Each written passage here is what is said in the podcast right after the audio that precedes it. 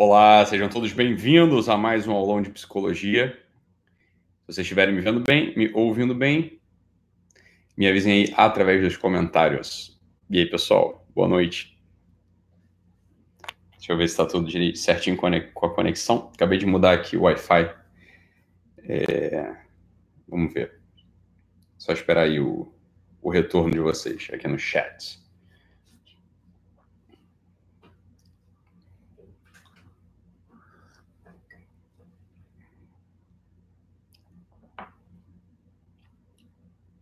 Ah, que bom. Então tá dando tudo certo. Acho que tá tendo um pequeno delay, mas não faz diferença, né? Para vocês não faz diferença nenhuma. Ótimo.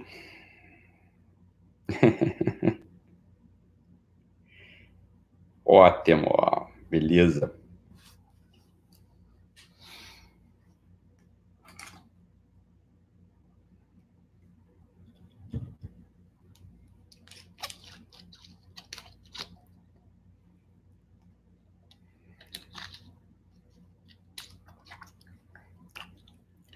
Então vamos lá, começar.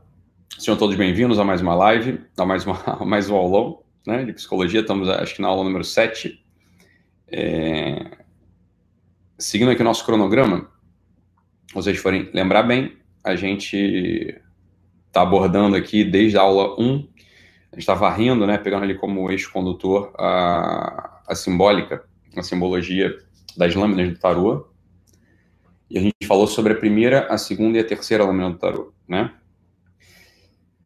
A gente está na aula número 7 e alguns assuntos a gente vai retomando, tá? Então, não tem... Vocês fiquem calmos, a gente... Eu sei disso, vocês não precisam... Mas é bom que vocês falem também para vocês se acalmarem, né? Eu sei que tem muita coisa que eu falo aqui nas aulas que não foram vistas em lugar nenhum. Então, elas não são difíceis, elas são desconhecidas, né? Faz uma diferença muito grande, né? Assim, tem coisa que é muito, muito difícil mesmo. As coisas que a gente está tratando aqui, elas não podem ser difíceis. Por quê? Porque elas são sobre a vida humana.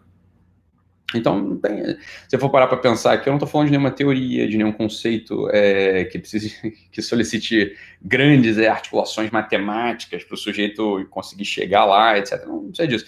É mais uma questão da atenção, né? Então, algumas das coisas que a gente vai falando aqui ao longo dessas nossas lives, das nossas aulas, elas vão retornar, tá? Fiquem bem tranquilos.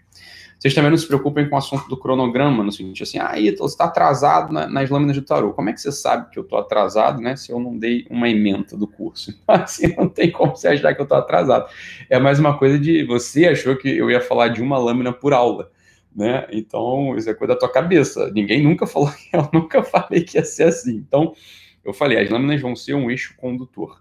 E eu vou fazer as exposições aqui do modo que elas vão ser mais proveitosas para os senhores, tá bom?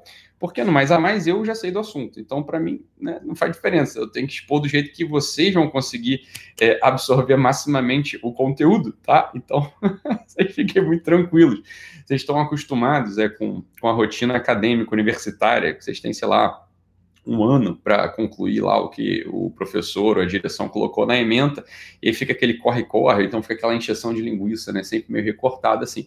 Olha, com a graça do bom Deus, a gente não tem isso aqui, né, então isso é a grande alegria do meu trabalho pedagógico, é justamente essa, né, que eu não estou vinculado a nenhuma estrutura universitária, é bem melhor, na verdade, né, no curso presencial é a mesma coisa, né? Eu sigo o ritmo que eu acho mais conveniente para a turma, para quem está ali assistindo. Então, aqui é a mesma coisa. Fiquem bem tranquilos, ok? Fiquem bem tranquilos. Na aula de hoje eu vou continuar num assunto que é importante a gente se debruçar sobre esse assunto, porque isso é tudo em psicologia. Isso é tudo para você que não é psicólogo, né? Mas para você que está se lidando com essas questões de ajuste biográfico, está lidando com essas questões de colocar na ordem do dia ali os teus desejos, tuas pretensões, né, tuas motivações. Então, o que eu vou falar hoje, na aula de hoje? Eu vou começar a falar sobre um assunto que é um assunto muito prevalente para todo mundo, que é o assunto da culpa, tá? A culpa, muitas vezes, ela gera um grande desajuste biográfico na pessoa, por N motivos, porque a culpa, ela pode paralisar você, a culpa, ela pode te acelerar para um lugar que você não devia estar indo, e eu vou começar a falar da culpa desde um lugar que você vai reconhecer como próprio, eu francamente, recomendo a você que você não pare nessa primeira parte, porque na segunda parte da aula, aí sim, eu vou falar de um lugar da culpa muito mais... Você vai reconhecer, né? Quando eu falo desse segundo lugar da culpa, é um lugar da culpa que você... Você vai reconhecer em você, mas você não dá nome a esse lugar. E muitas vezes os fracassos biográficos vêm desse segundo lugar, né, de culpa. Do segundo lugar de culpa. E não do primeiro, que é para onde eu vou começar a aula, porque, óbvio, eu vou começar aqui porque é mais, mais reconhecível. Talvez seja mais simples você conseguir engatar na exposição, tá? Lequinha, estão pedindo para você aparecer aqui para te verem, né? Mas faz mínimo sentido isso, tá bom? Isso não tem o mais mínimo sentido, tá? Então, quiser aparecer, aparece, mas o pessoal é maluco, né? Então, foi a Edna que pediu. A Edna deve estar com saudade de você por algum motivo. Não sei nem quem é Edna. Tá bom, Edna. Edna Souza Andrade. Deve ser uma fã sua. Tá bom, Lequinha? Então, certamente ela... A Mila tá aqui. A Lequinha tá aqui. Tá bom, Edna? Fique tranquilo. Ela não vai aparecer, beleza? Pode aparecer se quiser, mas ficou do mesmo jeito que eu falei, ficou sentada ali, então pelo visto não vai aparecer. Tá bom? Vamos nessa.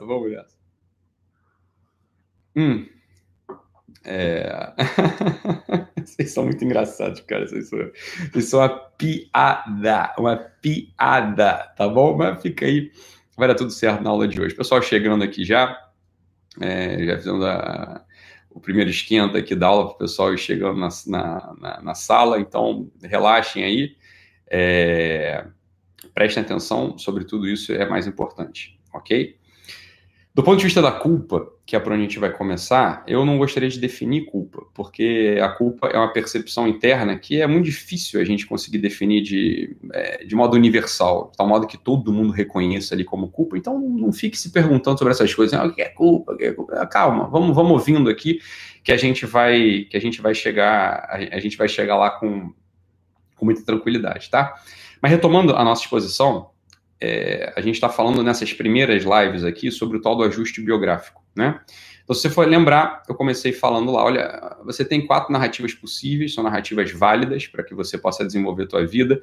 Dentro dessas narrativas, você vai encenar, é muito ruim esse termo, mas é fácil de compreender, você vai encenar um tipo de personagem específico, com uma força específica, e a gente vai vendo que um dos motivos pelos quais a gente não consegue dar conta de levar a cabo as nossas pretensões biográficas é justamente a pouca força que a gente tem dentro, né? E por isso que eu bati aqui firme em alguma aula anterior, não sei se foi na anterior ou se foi na passada mesmo, eu falei dos tipos de personagem.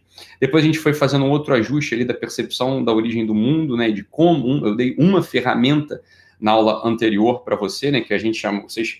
Vocês chamaram das armas de Zeus, né? Eu contei aquela história toda mitológica, eu parti da teogonia grega, que é uma teogonia mais completa da origem do que a teogonia judaico-cristã. A teogonia judaico-cristã, ou a cosmogonia, ou seja, a origem dos deuses, ou a origem do Deus cristão, ou a origem do cosmo cristão, ela é menos completa do que a origem cosmológica grega. Então, a origem cosmológica grega, ela traz para a gente mais ferramentas e mais elementos para que a gente, de modo simbólico, possa compreender onde a gente está inserido. Então, uma das grandes primeiras questões de ajuste biográfico é exatamente essa, é o assunto da tua circunstância, onde você está inserido. Essa é uma primeira coisa. Mas a gente tem alguns inimigos da realização biográfica. Um dos inimigos da realização biográfica é um certo peso que as pessoas carregam dentro de si, né? As pessoas carregam dentro de si um certo peso, né? Como se fosse aquele peso do balão que é importante num certo momento para ajustar a pessoa, mas num outro momento da vida, é claro que a pessoa vai ter que se livrar desses pesos para poder alçar o voo, né? O voo pretendido, para poder adquirir a velocidade desejada para que ela chegue a cabo, né? Para que ela possa chegar mesmo, né? a cumprir a sua meta. Então, um desses pesos que a gente carrega, e é claro que ao longo das nossas aulas a gente vai abordar outros pesos, né? Um dos pesos que a gente carrega é esse peso da culpa, tá? A culpa, preste atenção aqui, ó, a culpa, existe um psiquiatra chamado Igor Caruso. O Igor Caruso é um psiquiatra, é um teórico, né, sobretudo da psicologia, que ele não é muito conhecido aqui no Brasil. A gente já ouviu falar do Igor Caruso, talvez alguns de vocês são estudantes ou que se interessam no tema, talvez vocês já tenham ouvido falar do Igor Caruso.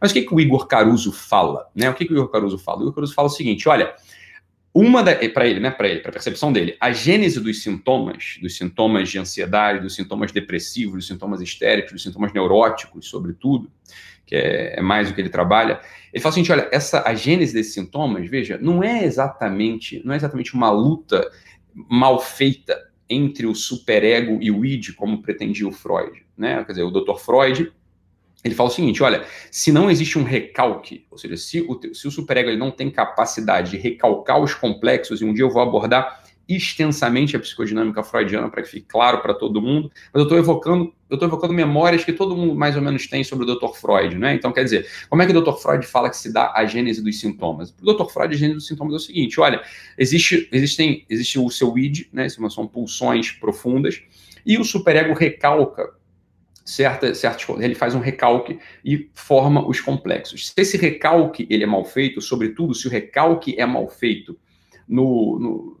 na gênese dos complexos fundamentais ali, que é do parricídio, do incesto, o sujeito ele vai ter sintomas, tá? O Dr. Freud, no desenvolvimento da sua explicação, da sua teoria, ele fala, olha, o superego, ele é, na verdade, um tabu, e é o tabu cristão.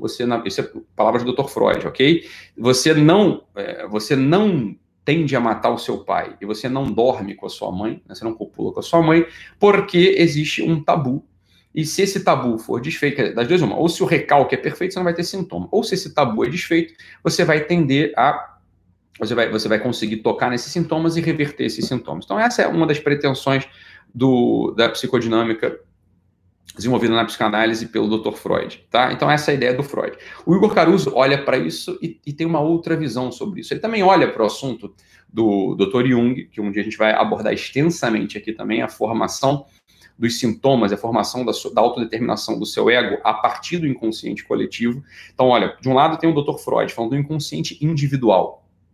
Do outro lado tem o Dr. Jung falando do inconsciente coletivo e onde habita de algum modo os arquétipos, tá? Então a gente vai falar disso extensamente em alguma outra live, em alguma outra aula a gente vai abordar com muita precisão para que você possa entender de modo agudo, para que você não escape nada de você, a psicodinâmica desses grandes expoentes da psicologia, né? A gente vai apontar também ali onde tem uma inconsistência epistemológica, a gente vai apontar ali onde tem uma dificuldade de aplicação da técnica, fique tranquilo, a gente vai falar sobre tudo isso, né? Pontos positivos, pontos negativos, onde a coisa pode ser perfeita, onde ela não pode se perfazer, não tenha pressa, a gente vai chegar lá em algum momento. Então o doutor Igor Caruso olha para essas duas coisas e fala, olha, parece que não é bem daí que vem a formação, parece que não é bem daí que vem os sintomas neuróticos, né? Parece que não é bem daí que vem os sintomas neuróticos. Existe um outro teórico muito profundo também, que tem uma explicação extensa sobre a formação dos sintomas, que é o Dr. Lipot Zondi, é um psiquiatra húngaro, tá? Que também olha para o Freud, olha para o Jung e fala, nem inconsciente individual,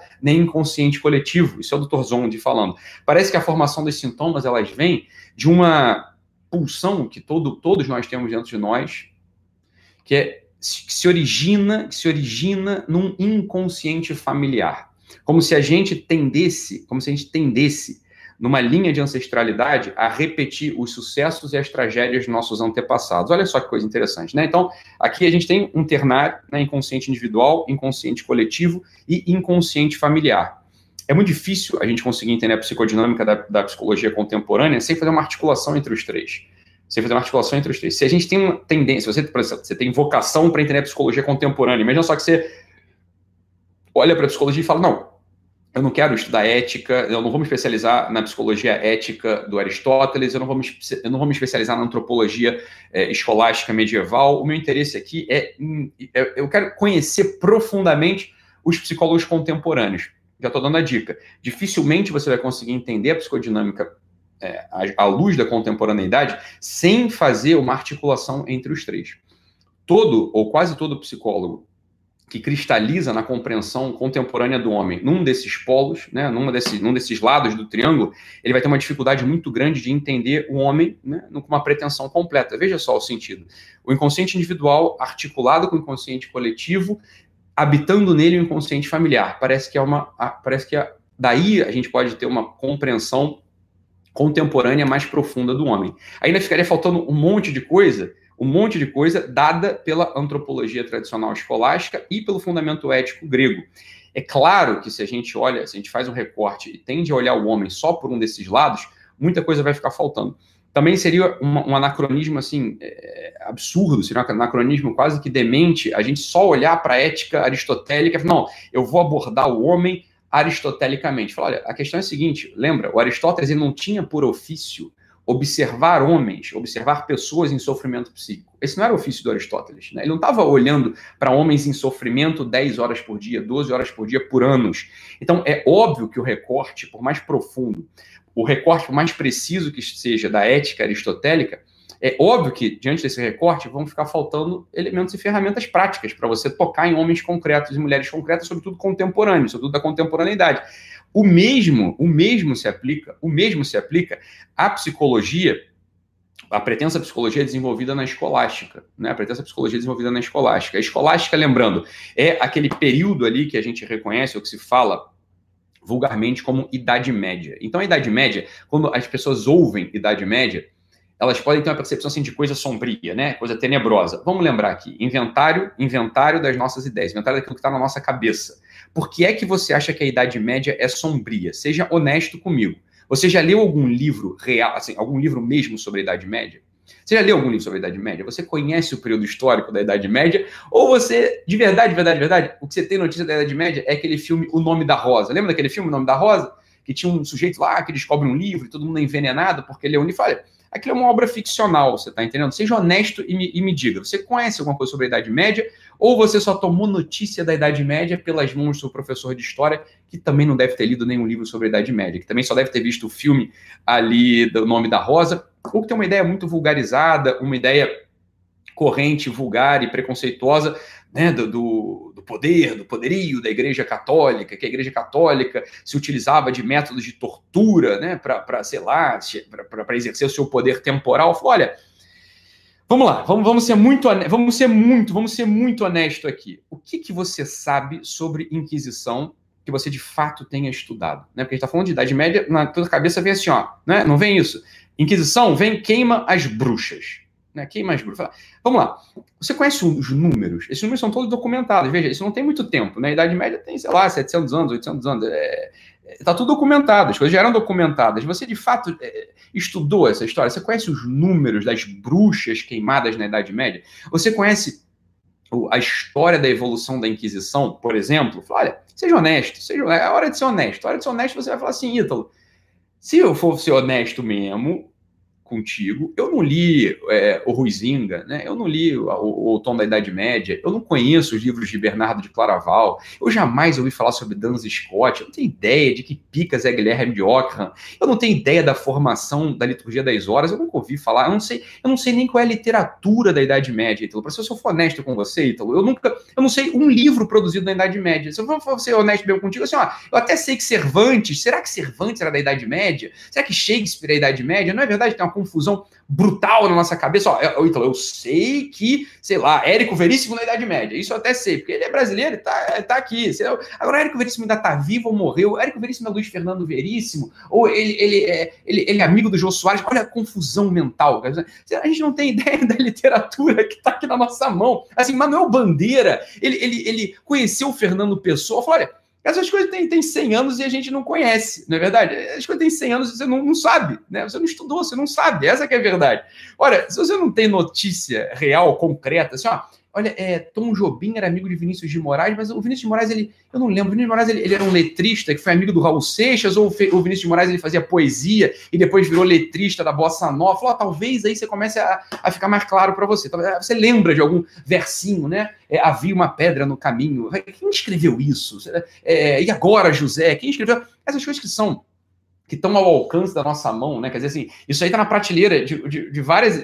Está na prateleira de várias casas. A verdade é que você não tem muita ideia disso. Também estão com toda a tranquilidade do mundo. Não é hora da gente ficar arrotando arrogâncias que a gente não tem, a gente não sabe de onde vieram, né? É hora agora de muita humildade. Falar, vamos aprender. Por que a gente não aprende, né? Não é uma posição interessante aprender? Pode ser uma posição mais interessante. Então, quando você tem a ideia de Idade Média, por exemplo, Você tem que ser muito honesto, assim, eu não conheço um livro, Ítalo, eu não sei nem se já tinha escrita na Idade Média, para falar a verdade. Ítalo, eu não sei se já tinha imprensa na Idade Média. Eu vou ser, não, a imprensa foi Gutenberg, acho que é um pouco depois, né, quer dizer, tem um negócio de uma Bíblia que foi impressa lá, a Bíblia de Gutenberg, talvez isso você lembre, né, talvez isso você lembre. Então, o resto você não sabe, você não tem ideia, assim, por exemplo, como que a Inquisição praticada pela Igreja Católica, no Tribunal do Ofício da Inquisição da Igreja Católica, qual era o expediente dele? Tinha inquérito ou era coisa sumária? Você, por exemplo, conhece a conexão entre as práticas de inquérito do FBI, as práticas de inquérito tradicionais e a Inquisição? Você conhece isso? Você sabe se tem uma Inquisição? Você sabe se havia uma diferença entre uma Inquisição civil e uma Inquisição religiosa? Uma Inquisição local? Você conhece? Não conhece. Então, não vamos... Isso aqui é uma lembrança de que a gente é ignorante de algum modo, de que existe uma ignorância que habita a nossa cabeça e que a gente puxa ideias, sabe-se lá de onde, né? Sei lá, a gente tem perfumes do professor de história, a gente tem perfumes de uma certa, de um certo preconceito, ouvir alguém falar em algum lugar. Então, olha, vamos lá, né? Vamos ser muito honestos aqui e vamos pensar o seguinte, eu não sei, né? Eu não sei essa coisa. Eu não sei. Então, de fato, eu não sei quem é Bernardo de Claraval. Eu não sei quem é Pedro Lombardo. Eu não sei quem são essas pessoas que você está falando. Eu vou ser um pouco honesto, eu não sei essa coisa mesmo, né? Então não tem porque você ter uma má impressão quando eu falo assim, olha, a filosofia escolástica é uma filosofia medieval. A primeira quebra que a gente tem que fazer é o seguinte, olha, medieval, aprenda, não é sinônimo de coisa ruim, só para você saber, né? Medieval não é sinônimo de coisa ruim. Mas se você for parar para pensar, você já foi à França? Né? Você já foi aos balneários franceses? Você foi a Nice, por exemplo? Né? Você foi a Nice hoje? Nice, olha, faça esse exercício. Nice é claro, bonito e tem a luz mais bela do mundo. Você já foi à Toscana, por exemplo? Né? Na Itália? Você conhece Madrid, por exemplo? Né? Madrid no verão? Você já foi a Barcelona? Barcelona você já foi, né? Então, Barcelona, você vê, pô, praia, é bonito, região catalã, uma arquitetura linda, maravilhosa. Portugal, Porto, Lisboa, não é tudo iluminado, não é tudo bonito, assim, é uma coisa é incrível, aquela coisa é bonita, é iluminada, aquela é perfumado, poético. Por que diabos você acha que na Idade Média tudo ficou... Né? Imagina que você chega nesse lugar, lembra, é um lugar físico, o sol continuava rodando, o eixo da Terra era o mesmo, as árvores provavelmente eram até mais frondosas e mais belas. Por que diabos você acha que na Idade Média todos esses lugares eram escuros e tinham ratos mortos pela rua? Não é uma coisa maluca? Assim, olha, provavelmente, se a gente é mais ou menos razoável, na Idade Média, a geografia do lugar era a mesma, a luminosidade era a mesma, o sol nascia no mesmo tempo, não é? As pessoas tocavam suas músicas, tocavam suas flautas, tocavam suas guitarras, guitarra é o modo espanhol de dizer violão, né? Já havia músicas, as pessoas já tocavam música, né? A música já existia, não sei se você lembra disso. A música já existia, as pessoas tocavam em família, as pessoas reuniam, vinham da colheita, vinham do trabalho. Eu não sei se você consegue imaginar isso. As pessoas chegavam do trabalho e conversavam. As pessoas chegavam do trabalho e tocavam violão em casa. As pessoas chegavam do trabalho e comiam morangos, você tá entendendo? As pessoas iam à praia, não sei se você sabe disso. As pessoas iam à praia, porque tinha praia, você tá entendendo? Então as pessoas mergulhavam na praia, se divertiam, jogavam, sei lá, as brincadeiras lá, jogavam bola. Falaram, olha... As coisas existiam na Idade Média. Eu não sei se você consegue, a tua imaginação consegue capturar isso. Isso é importante demais pra gente, né? A tua imaginação consegue capturar isso. As pessoas viviam numa certa harmonia na Idade Média. Assim como na Grécia Antiga, né? Assim como na contemporaneidade atual, assim como na Idade Moderna, renascentista. Então veja, como que os preconceitos de filme, eles entram na nossa cabeça. Quando a gente pensa em Idade Média, é frio, todo mundo encapuzado, escuro, e bruxas queimando, né? Bruxas queimando. A coisa curiosa é a seguinte, olha, em toda a Europa, isso não é pouco, mas a verdade é que você tem que parar para pensar, faz as contas, em toda a Europa, em 800 anos de Inquisição, foram executadas 300 pessoas, e nem todas foram queimadas. Isso é muito ou é pouco? Fala, Ítalo, isso é um número, 300 é um número. Eu só quero saber se bate com a ideia que você tem de Idade Média. Porque 300 dividido por 800, né? Dá ali 0,3, um pouco mais, né? Dá 0,4, 0,35, sei lá, por ano. Então era assim, ó, a cada 3 anos, na Europa inteira, uma pessoa era executada pela Inquisição.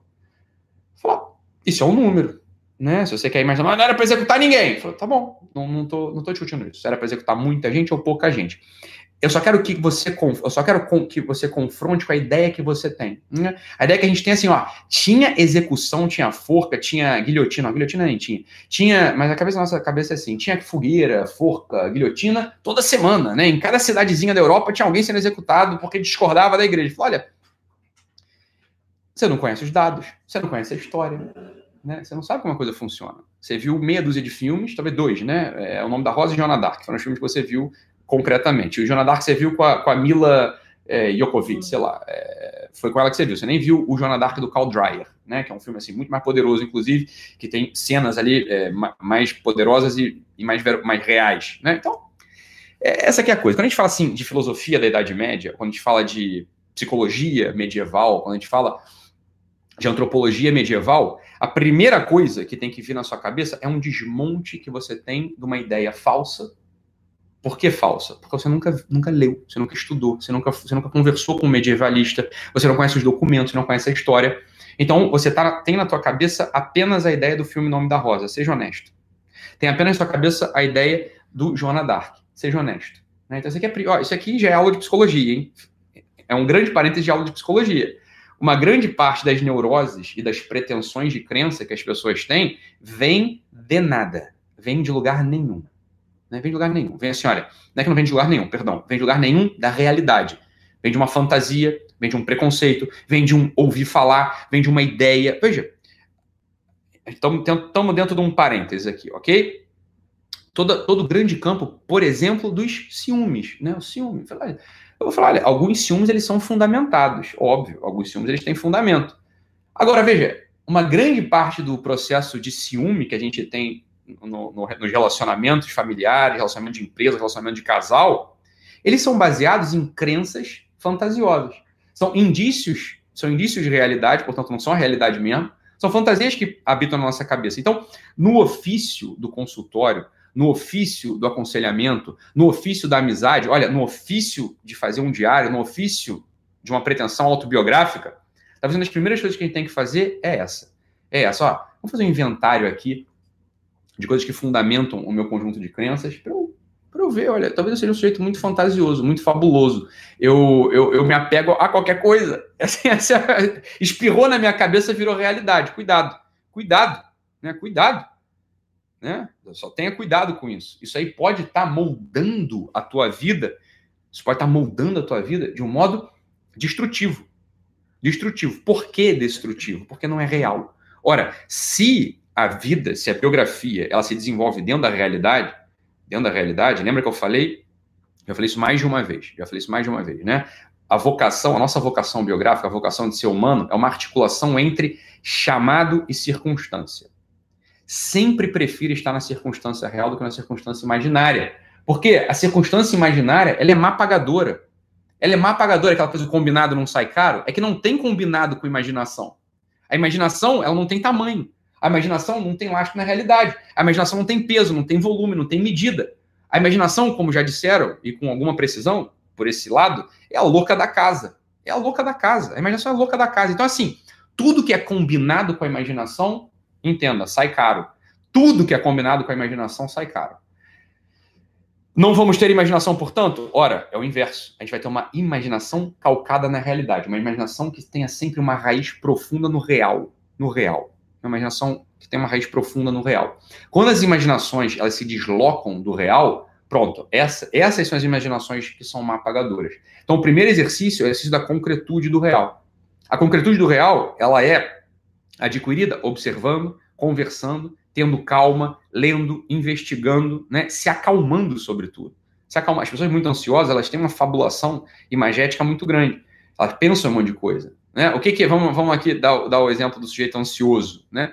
Aí eu ouvi um barulho lá fora. Será que é um leão? Será que é um assaltante? Será que é um relâmpago? Será que é um raio? Será que é um desmoronamento? Esses dias eu estava, né, tava passando ali, né? Acho que estava com as crianças, não sei. Estava numa região que tem desmoronamentos aqui no Rio de Janeiro. E começou a trovejar. E chover. E eu lembro de uma história de uma família, amiga, muito próxima, que estava em Teresópolis, na sua casa de campo, né, numa dessas temporadas de chuva e raio, e o cachorro da casa começou a latir, latir, latir, latir, como se estivesse empurrando ele de um cômodo para outro. Eles entenderam que tinha alguma falha no engano, alguma coisa errada não estava certa, e aí eles foram de um cômodo para outro, seguiram ali o comando do cachorro. Falou, porra, bicho é bizarro, né? Bicho sabe mais do que a gente nessas coisas aqui. Então, foram para o outro cômodo. Deu 5 minutos, desmoronou a casa onde eles estavam. Desmoronou a casa onde eles estavam. Né? Se todo mundo soterrado, provavelmente eu ia morrer, né? A família do Pedro Paulo, né? Eu morrer, Leandro Pedro Paulo. Isso é uma tragédia ali. Isso é uma tragédia. Quando eu estava deitado e comecei a ouvir os relâmpagos, eu estava na mesma área, né? Estava em Nófrego, estava na mesma área.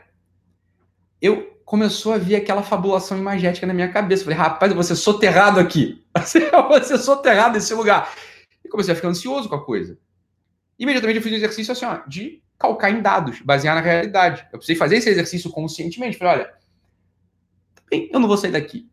Eu não vou botar minha família no carro e vou embora daqui. Eu não vou entrar nesse carro e eu não vou embora daqui. Né? Estatisticamente falando, morro não cai assim, você tá entendendo? E na prática, deixa eu dar uma olhada lá fora. Não tá nem chovendo tanto, então deixa de ser maluco, deixa de ser neurótico, né? Deixa de ser ansioso. Não vai acontecer nada. Dorme, meu filho, que é a melhor coisa que você faz. Veja, era uma imaginação baseada na realidade, mas era amplificada por um filme que eu tinha visto. Né? Era amplificado por um filme. Que filme é isso? Eu, de todas as histórias que eu conheço, essa é a única história que eu falei aqui do Pedro Paulo, é a única história de gente que desmoronou. Né?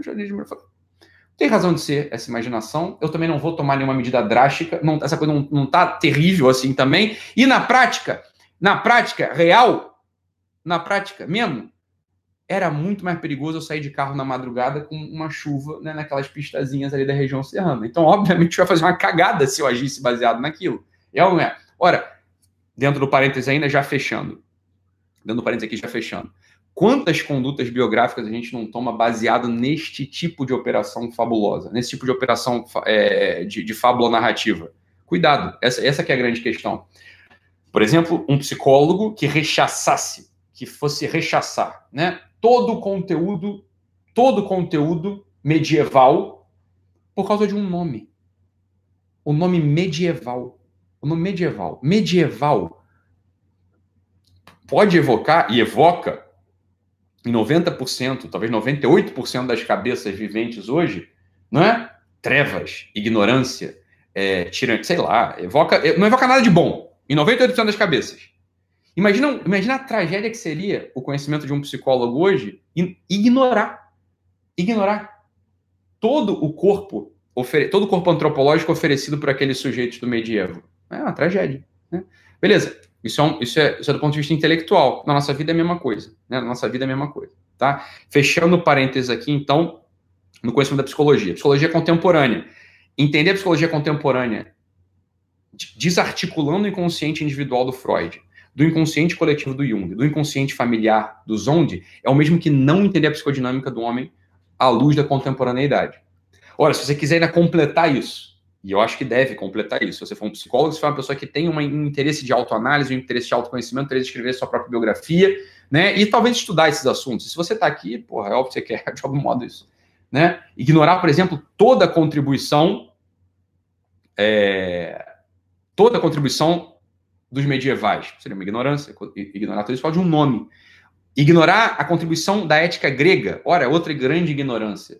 Né? Mas grego, em geral, a gente não tem preconceito, né, com a filosofia grega. A gente acha até um negócio difícil, mas tá bom. Né? Tem um aroma bom. Ora, em toda essa dinâmica, existem contribuições muito profundas. Por exemplo, a contribuição do Igor Caruso, que era o que a gente estava falando. O Igor Caruso, ele olha para essa psicodinâmica do Freud, do Jung, do Zondi, né? Não sei se ele teve conhecimento do Zondi, mas ele olha para essa psicodinâmica. Tudo estava mais ou menos implícito no que aqueles autores falavam, na conversa interna das escolas psicanalíticas de Viena, sobretudo.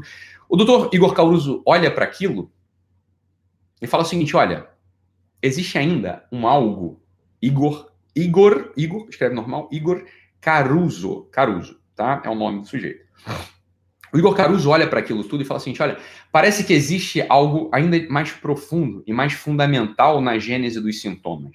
E por que eu estou falando de gênese dos sintomas? Porque sintoma aqui pra gente é sinônimo de pedra, de tropeço, de dificuldade, de peso, de chumbo na nossa escrita biográfica, ok? Vamos entender assim. O Dr. Igor Caruso olha para a gente e fala o seguinte, olha, na gênese dos sintomas, ou na gênese da dificuldade de desenvolver uma biografia, está a repressão da sua consciência moral. O Dr. Igor Caruso pega todo esse bolo e fala o seguinte, olha, no fundo, não perca de vista que quando um sujeito reprime, repressão, recalque, veja, é a mesma nomenclatura, é a mesma ideia da psicodinâmica, né? É a mesma ideia de psicodinâmica. Você está sendo ou recalcado, ou reprimindo, ou expandido. Ele está dentro da mesma psicodinâmica. Ele está olhando o homem contemporâneo com as mesmas ferramentas do Freud, do Jung e do Zondi. Só que ele faz o seguinte, olha, quando você recalca, quando você reprime a sua consciência moral, aí aparecem os sintomas, meu caro. Quando você reprime ou recalca aquilo que você sabe que é certo e segue fazendo, vai aparecer algum sintoma. Existe um sintoma fundamental que aparece a partir da repressão da consciência moral no início, pelo menos. Esse sintoma chama-se culpa. A culpa, portanto, ao mesmo tempo, veja, ela é um símbolo. E o símbolo, em regra, ele tem duas faces. Ele é como o deus Janus, né? O deus Janus da mitologia. Janus, inclusive, é o que dá origem ao nome janeiro. O mês janeiro, ele tem nome em homenagem ao ente mitológico Janus. O Janus é aquele ente mitológico de duas faces, né? Janeiro, duas faces, porque ele está olhando para frente e olhando para o que passou, né? Ele está ali na interseção entre as duas realidades, tá? Olhando para o ano que se inicia, mas não esquece do ano que acabou de passar, né? Como se fosse assim, ó, duas caras. Né? Tem duas caras o Janus. Então, o símbolo, ele é assim em regra. Ele tem duas faces. Em regra, o símbolo é assim. A culpa, ela pode ser percebida como algo real, mas algo simbólico também. Existem duas faces na culpa, pelo menos. Uma das faces da culpa é a face que olha para baixo, que te pesa. E a outra face da culpa é a face da redenção. Aquilo, como se fosse um sinal, um alerta. Né? Um sinal, um alerta. Se você não se sente culpado, se você não tem a culpa, se você não percebe a culpa interiormente, das duas, uma. Ou você tem uma consciência muito deformada, ou são anos de prática naquilo que a gente pode chamar de vício. Você reprimiu sua consciência moral. Então aparece um sintoma que você já não consegue mais dar nome. Você já tem um sintoma, você vai ter alguma questão ali, interior. Alguma preguiça, alguma lentidão, né? Princípios de instabilidade, você promete e não cumpre, você é uma pessoa injusta, você é uma pessoa nervosa, você é uma pessoa ansiosa, talvez por uma repressão da sua consciência moral que você já não sabe mais a origem dela. Você já não consegue mais investigar onde está a coisa. São anos de prática, né? São 10 anos ali que você já está reprimindo alguma coisa que você sabe que é certo, mas você faz errado do mesmo jeito, né? Botaram aqui, ó, procrastinação, etc. É tudo isso. Quando você vai fazendo aquilo que é errado, ano após ano, né? Dia após dia, mês após mês, ano após ano, pode ser que você reprima a sua consciência moral e a culpa, ela já não tem... Presta atenção, a culpa, ela já não tem mais aquele sinal positivo, da face positiva da culpa, que é o alerta. Agora, a culpa é algo que olha para baixo. E quando olha para baixo, você já não vê mais nada que está em cima. Você simplesmente vai agir, vai continuar agindo como você está agindo, e apareceriam, então, os sintomas. Tá? Esses sintomas são sintomas de desvio biográfico. Essa é a ideia do Dr. Igor Caruso. Como, então, a gente agiria sobre isso? Porque, veja, aqui que está o grande ponto. Se você ainda tem a culpa, e a culpa está clara na sua cabeça, você não precisa fazer um inventário de consciência, você precisa fazer um inventário de conduta. Né? Entendo o que eu estou querendo dizer. Se está na tua cabeça ainda o que é certo e o que é errado, ótimo sinal, maravilha. Você sabe o que é o certo e o que é errado, só não está conseguindo agir. O Igor Caruso não está falando disso. O Igor Caruso está falando o seguinte, olha, é que às vezes você agiu por tanto tempo que você nem sabe mais. Então, o princípio terapêutico do Igor Caruso seria uma das formas terapêuticas que o Igor Caruso propõe na sua teoria geral. Ele não fala desse jeito, mas aqui a gente traduzindo de modo que a gente possa concretizar na prática, é fazer uma formação da consciência.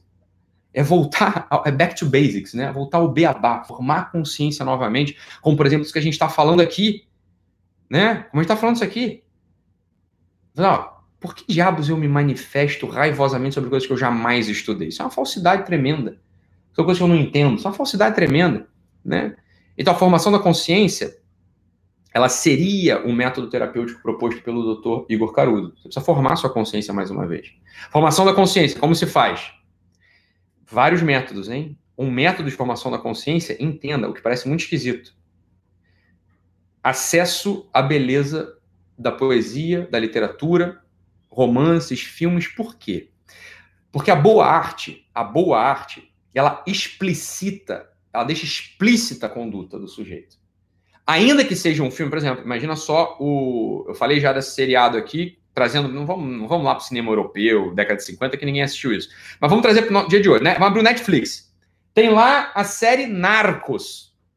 Tem o Pablo Escobar lá, dando tiro em todo mundo. É óbvio que existe uma glamorização do crime, existe uma glamorização da vilania, existe uma glamorização daquele bandido. Mas a verdade é que todo mundo sabe que é um bandido. Tá claro, tá explícito ali. Por mais que tentem confundir você, você vê claramente o que é o certo e o que é o errado na coisa. Você vê o que é o certo e o que é o errado. Então a exposição, por exemplo, a exposição a obras de arte, sobretudo o cinema ajuda muito. Poderia ajudar ao bom cinema. Filme de herói. Ó, filme de herói. Filme de herói. Eu particularmente, não gosto de filme de herói. Eu não consigo ver Homem-Aranha, não consigo ver Batman, não consigo ver nada disso. Mas a verdade é que nesses filmes está muito claro a pretensão do ser humano. É bom ver.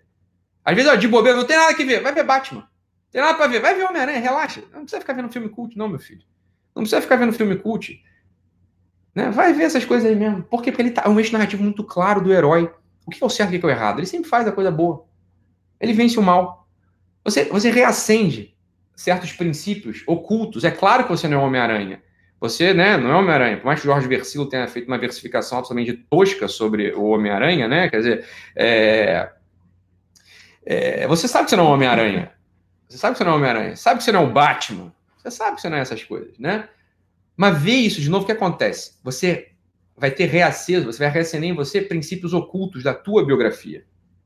Portanto, é interessante, essa é uma forma de reacender a consciência moral. Outra forma de reacender a consciência moral, a meditação, como a gente falou na live passada. Quem não assistiu a live passada, recomendo mesmo que assista a live passada.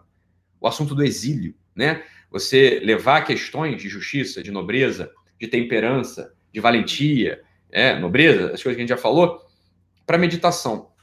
Isso vai reacendendo a sua consciência moral. Né? Vai reacendendo a sua consciência moral. Ora. Né? Ora.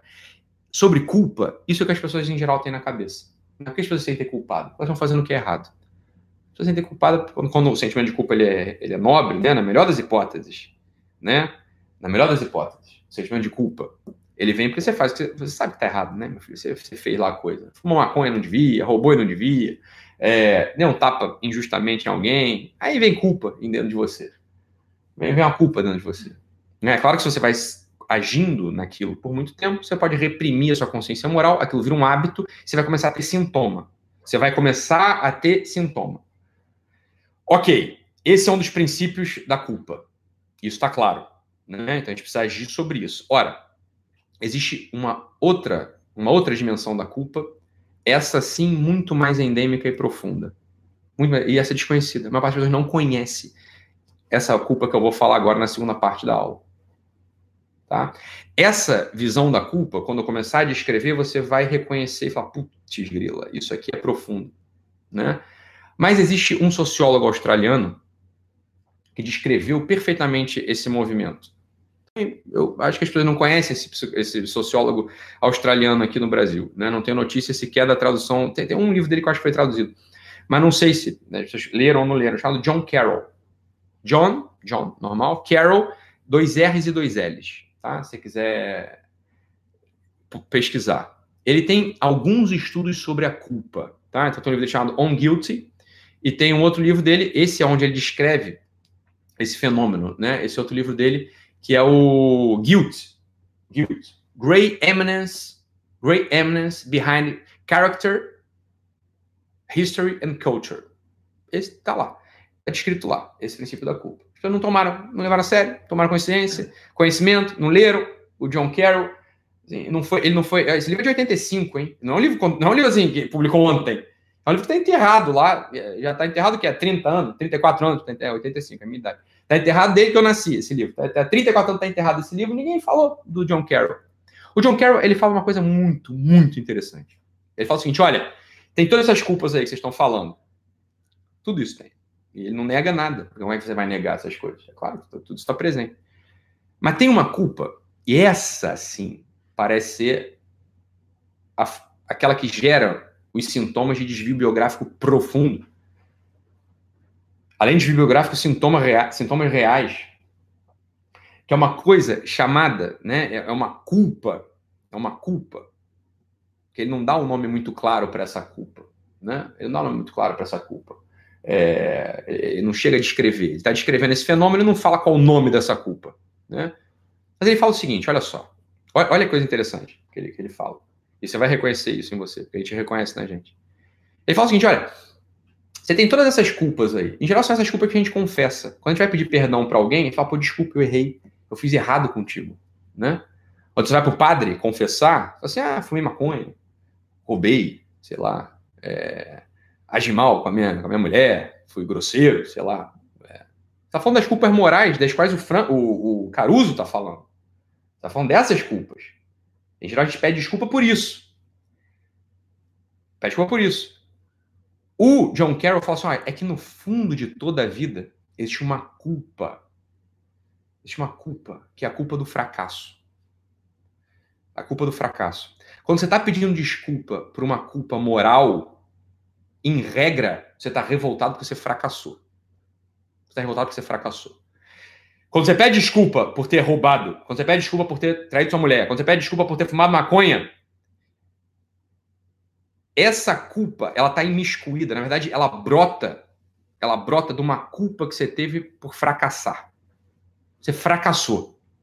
Você fracassou. Você tinha um modelo na sua cabeça. Você fugiu desse modelo. Então veja que coisa terrível. Você não está culpado exatamente por um mal que você fez. Você está culpado porque você projetou alguma coisa sobre você. Você projetou alguma coisa sobre sua vida. E você está culpado porque você errou. Não é porque você errou moralmente. É porque você é ruim, você é fraco. Veja que culpa insidiosa. Veja que culpa sem esperança. Né? Veja que culpa egoísta no final das contas. Isso é o que o John Carroll está falando. Ele fala, olha, a formação da culpa, ela vem a partir da escolha de modelos impossíveis de serem realizados. Modelos que dependem... Olha o que ele está falando aqui. Preste atenção. Não chega à conclusão, não fala, não entendi. Eu não expliquei ainda, né? O que o John Carroll está falando? Ele está falando o seguinte, olha, existe uma culpa que vem do seguinte. Tu quer ter sucesso, bicho. O que tu quer é ter sucesso. Quando você fuma maconha, né? Quando você, sei lá, faz alguma coisa errada no trabalho, a verdade é que você é tão canalha que você não tem um arrependimento moral. Você não tem um arrependimento moral. Você tá frustrado, é contigo, bicho. Tu é egoísta. Tu é egoísta, cara. Você tinha um modelo de sucesso na sua cabeça irrealizável. Irrealizável. Vamos lá, vamos desenvolver a coisa que o John Carroll fala. Ele não desenvolve desse jeito, mas vamos desenvolver a gente aqui. Então, por exemplo, quando um sujeitinho entra no colégio, não, o moleque entra no colégio, 10 anos, tá no colégio, ele começa a pensar no que ele quer ser. Você é médico, você é bombeiro, astronauta, essas coisas que não dá para realizar. Aí depois ele vai ajustando os desejos dele e fala, não, astronauta realmente é difícil, é um que vai virar astronauta, não me interessa nada desse negócio de astronauta, isso aqui é coisa de criança. O que eu quero é ser bombeiro, eu vou ser arquiteto, eu vou ser cineasta, eu vou ser contador, eu vou ser rico. Né? Quantas pessoas andam culpadas pela vida hoje por modelos de sucesso irrealizáveis? Por que irrealizáveis? Vamos entrar na dinâmica de ficar rico, por exemplo. O que eu estou dizendo não é o seguinte, não é que não dá para ficar rico. Eu estou dizendo o seguinte, ficar rico, não sei se você sabe disso, não depende... Olha o que eu vou falar, isso é muito esquisito. Isso é contra uma ideia burguesa, estúpida, que parece absolutamente correta e moral hoje em dia, que é a meritocracia. Né? Então, assim, a gente ascende pelo mérito. Se você tem mérito, tu vai chegar lá. Se você trabalha mesmo, trabalha duro, tu vai ficar rico, você vai prosperar. As pessoas nunca olharam como a vida funciona? Porra. Eu não sei se você sabe, mas não é assim que fica rico. Ítalo, então me diz, como fica rico? Eu adorei a live, eu quero ficar rico. Não. Eu tô falando que não é assim que funciona porque ninguém sabe como fica rico. O sujeito que fica rico, meu caso, por exemplo, fiquei rico. Concretamente fiquei rico. Eles têm tantas variáveis que eu não controlo, que eu não consigo reproduzir o modelo. Eu não consigo reproduzir. Eu não sei como. Assim, eu não sei dizer como você fica rico. Qualquer pessoa honesta, ela vai te dizer isso. Porque olha só, ah, não, Ítala, claro que eu sei como ficar rico. Você vai, começa a estudar coisa de bolsa de valores, estuda tudo sobre derivativo, né? Fazer várias travas de linha. Aprendi a fazer aqui, ó, renda fixa com derivativo. A gente entende tudo, opções de venda, opções de compra, como é que você precifica um derivativo de longo prazo. A gente vai estudar tudo sobre put, call, vou estudar tudo sobre esse negócio. Né? Box de 4 pontas, butterfly, vai entender tudo esse negócio de derivativo. Você estuda isso, meu filho. Você pega ele R$2.000 você arranja. Você aplica direitinho, você vai ter 16% de rendimento. Ainda que isso seja verdade, a questão é, como que esse sujeito que for rico assim, se ele for honesto, deve ser assim, e trocou é o seguinte, eu prestei atenção em derivativo, eu tomei conhecimento sobre derivativo a partir de um princípio que eu não controlo. Isso chegou ao meu ouvido. Como o professor falou, que eu estava bem disposto no dia.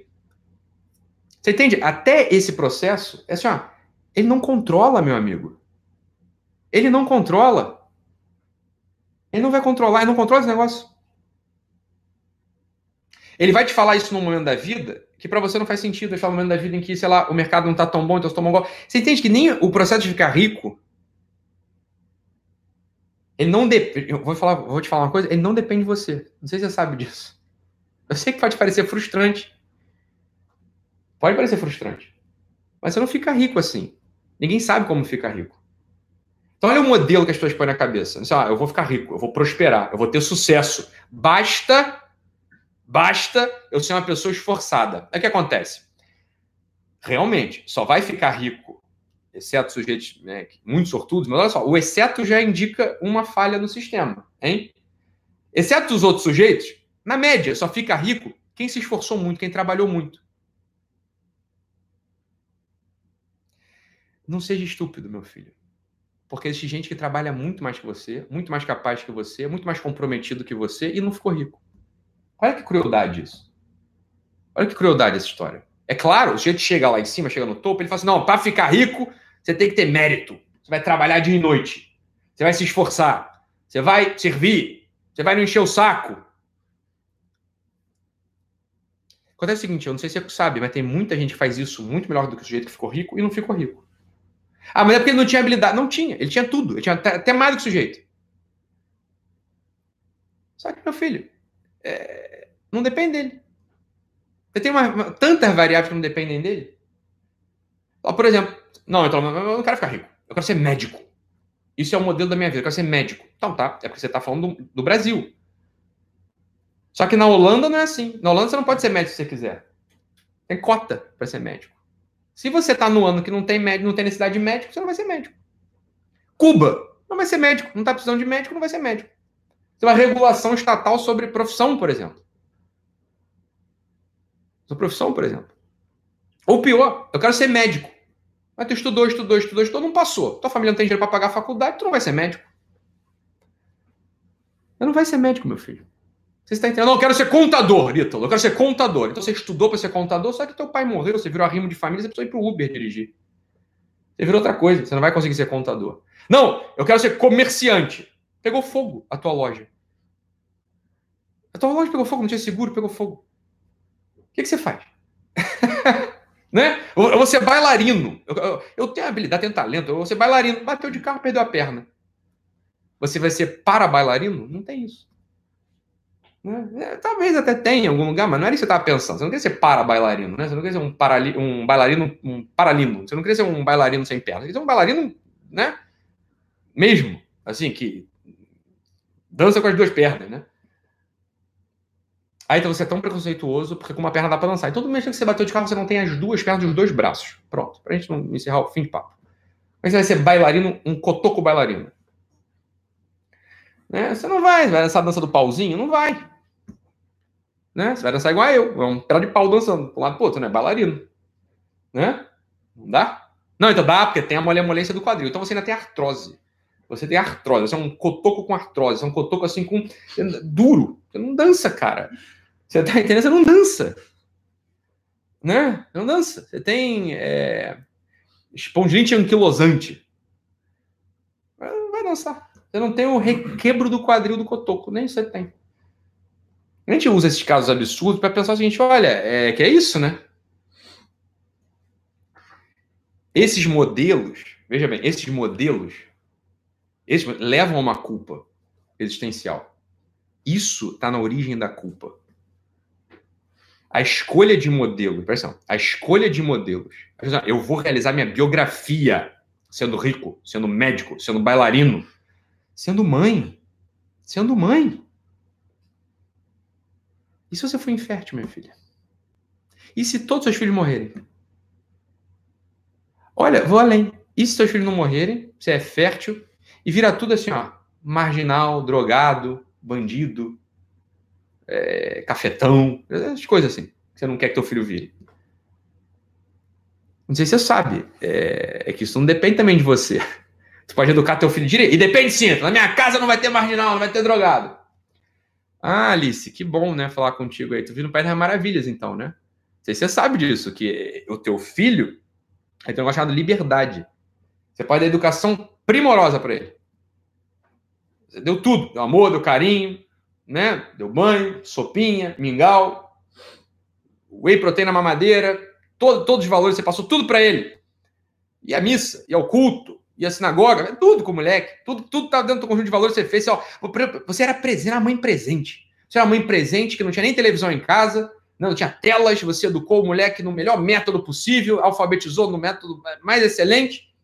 Esse moleque não vai achar liberdade, minha filha. Ele tem liberdade. É um olhar que cruzou num lugar errado, torto, no momento errado, o moleque, pronto, se perdeu. Então, essas ideias, esses modelos, quando esses modelos de vida são postos como o ideal de realização biográfica, entenda isso, quando esses modelos de vida são postos como ideal de realização biográfica, você só tem uma coisa que vai acontecer dentro de você. Culpa atrás de culpa. Culpa atrás de culpa, porque você vai fracassar. Porque no limite, mesmo que você fique rico, será que você ficou rico como você queria? Se você for médico, você é o médico da clínica que você aspirava? Você é mãe, você tem os filhinhos, a quantidade de filhos e a beleza, ou o desempenho, o desenvolvimento dos filhos que você queria ter. Ó, casamento mesmo, casamento. Eu não sei se você sabe, casamento depende de dois, meu amor, para funcionar, né? Você depende de dois. E o outro, no limite, por definição, tu não controla. Ficou louco. Ficou louco. Virou a cabeça, deu na veneta. O outro lá, tua mulher, teu marido, pronto. Deu a louca. É um momento ruim. Ou o momento ruim durou a vida toda. Eu falei, olha... Aí vocês viram o quê? Culpadas. Olha o que começa a acontecer. Olha o que começa a acontecer. Ela fala assim, olha... Essa é a conexão entre o Igor Caruso e o princípio do John Carroll. As coisas estão dando errado na minha vida porque eu sou imoral. Foi um erro que eu cometi lá atrás. Foi a minha preguiça. Que faz com que eu tenha fracassado. É aquela mentira que eu contei no aniversário de 3 anos, e aquilo ali deu uma repercussão ruim lá, no aniversário de 3 anos da minha sobrinha, minha família ficou sabendo, isso fez com que a minha vida fracassasse. Deixa eu te falar. Isso é pesado, tá? Não tô dizendo que você tem que ser imoral, não tô falando nada disso. Sustenta aqui a ideia do Igor Caruso. A ideia do Igor Caruso não vai ser derrubada, só que ela tem que estar profundamente articulada.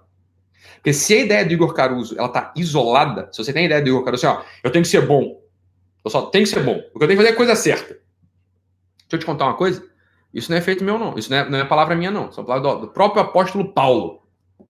Bene curris, sed extra viam. Meu filho, tu até corre bem, tu não erra, mas tá indo pro outro lado, tá fora do caminho, extra viam. Tu tá indo em outra direção. Tu é moral. Só faz a coisa certa, não erra. Para começar, não tem isso, né? Mas, supondo, você é um cara bom. Você é um kantiano, assim, de marca maior. Você não erra. é pontual, é tudo certo. Se o teu modelo biográfico, ele é inadequado, inadequado desse modo, ou seja, você está assim, projetando a realização da tua vida num modelo que não depende de você, você vai carregar uma culpa igual. Só que o problema é o seguinte, você não sabe de onde vem. As tuas vidas vão ser vazias, pesadas, dramáticas sob certo aspecto. E você fala, mas eu sou bom. Eu sou bom porque eu. Então, estranho. Quanto mais eu raso, mais sobração me aparece. Porque agora, antes eu entendia. Antes eu era um... Porra, eu era um maconheiro, mentiroso, preguiçoso. Comecei a te seguir, Ítalo. Eu não tô trabalhando, sendo forte, servindo, sendo útil. E não sei. Melhorei para um lado, óbvio. O princípio do Igor Caruso foi adaptado, foi ajustado, né? Deu uma melhorada num ponto. Mas, por outro lado, continua com um negócio que não tá andando. Eu continuo assim, sentindo isso é o que o John Carroll chama de culpa. Essa culpa na base, essa culpa de formação, essa culpa quase que estruturante. Essa culpa vem da escolha de um modelo biográfico inalcançável.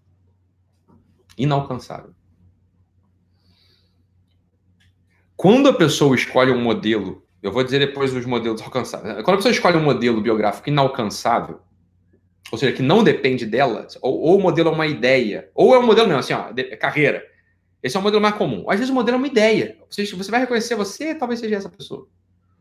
Quando o modelo é uma ideia, por exemplo, vou falar várias aqui, veganismo. O sujeito assim, eu vou ser vegano. Né? Isso é uma ideia só. Qualquer pessoa que não seja vegana, não seja petista, né? Não seja comunista, não seja bolsonarista, sei lá. Vai nessa? Vai lá. Beleza. Vai lá. Vai com Deus. Vai lá. Travou, rapaz, a live?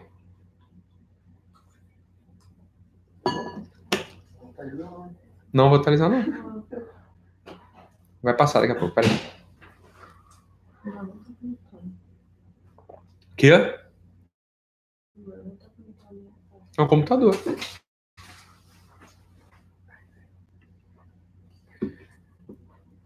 Parece que ficou pesado. Não. Caiu? Não, pesado. Voltou.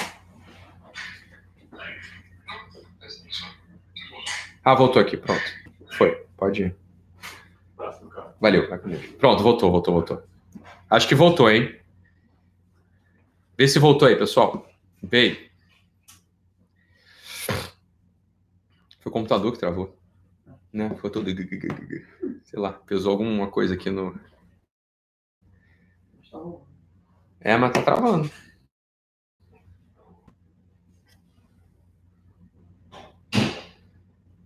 Não vou desistir, não.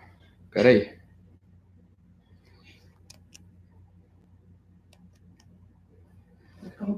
Tá rodando, né? Mas é que eu não tô me vendo. Aí com esse retorno fica impossível, porque eu fico travado.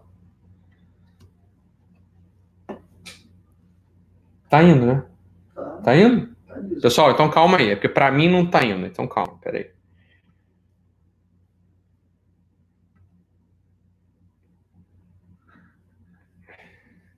Foi? Eu tô aí, né? Tá. Tô, Léo? Tá. Beleza, vamos embora. Acho que agora eu tô me vendo aqui bem. É porque não dá pra gravar aula se eu não estiver me vendo na hora que eu tô fazendo as coisas. Porque eu tô paralisado aqui. Aí realmente falar pra nada é impossível. Se falar pra ninguém é negócio impossível. Então, voltou. Tá, tô sem o chat, mas pelo menos tá. Ah, não, voltou o chat, inclusive. Pronto. Voltou, né, pessoal? Só me avisa aí se voltou ou não. Tá aí, Léo? Tá. Tá, né? Tá legal. Então, tá legal. Beleza. O que acontece? Quando a pessoa ela adere a um princípio desse, né? A um princípio como, por exemplo, o comunismo. Ou bolsonarismo. Sou de direita ou sou de esquerda? Isso aqui é o eixo biográfico da pessoa. Né? Uma coisa desse tipo. O que acontece com essa pessoa? Quando você discute essas ideias, são ideias discutíveis. Veja, nem todo mundo é vegano. Nem todo mundo é comunista. Né? Nem todo mundo tem esse tipo de essa ideia de realização biográfica. Quando você discute isso, e às vezes até fala que isso é ruim, olha o que acontece com a pessoa.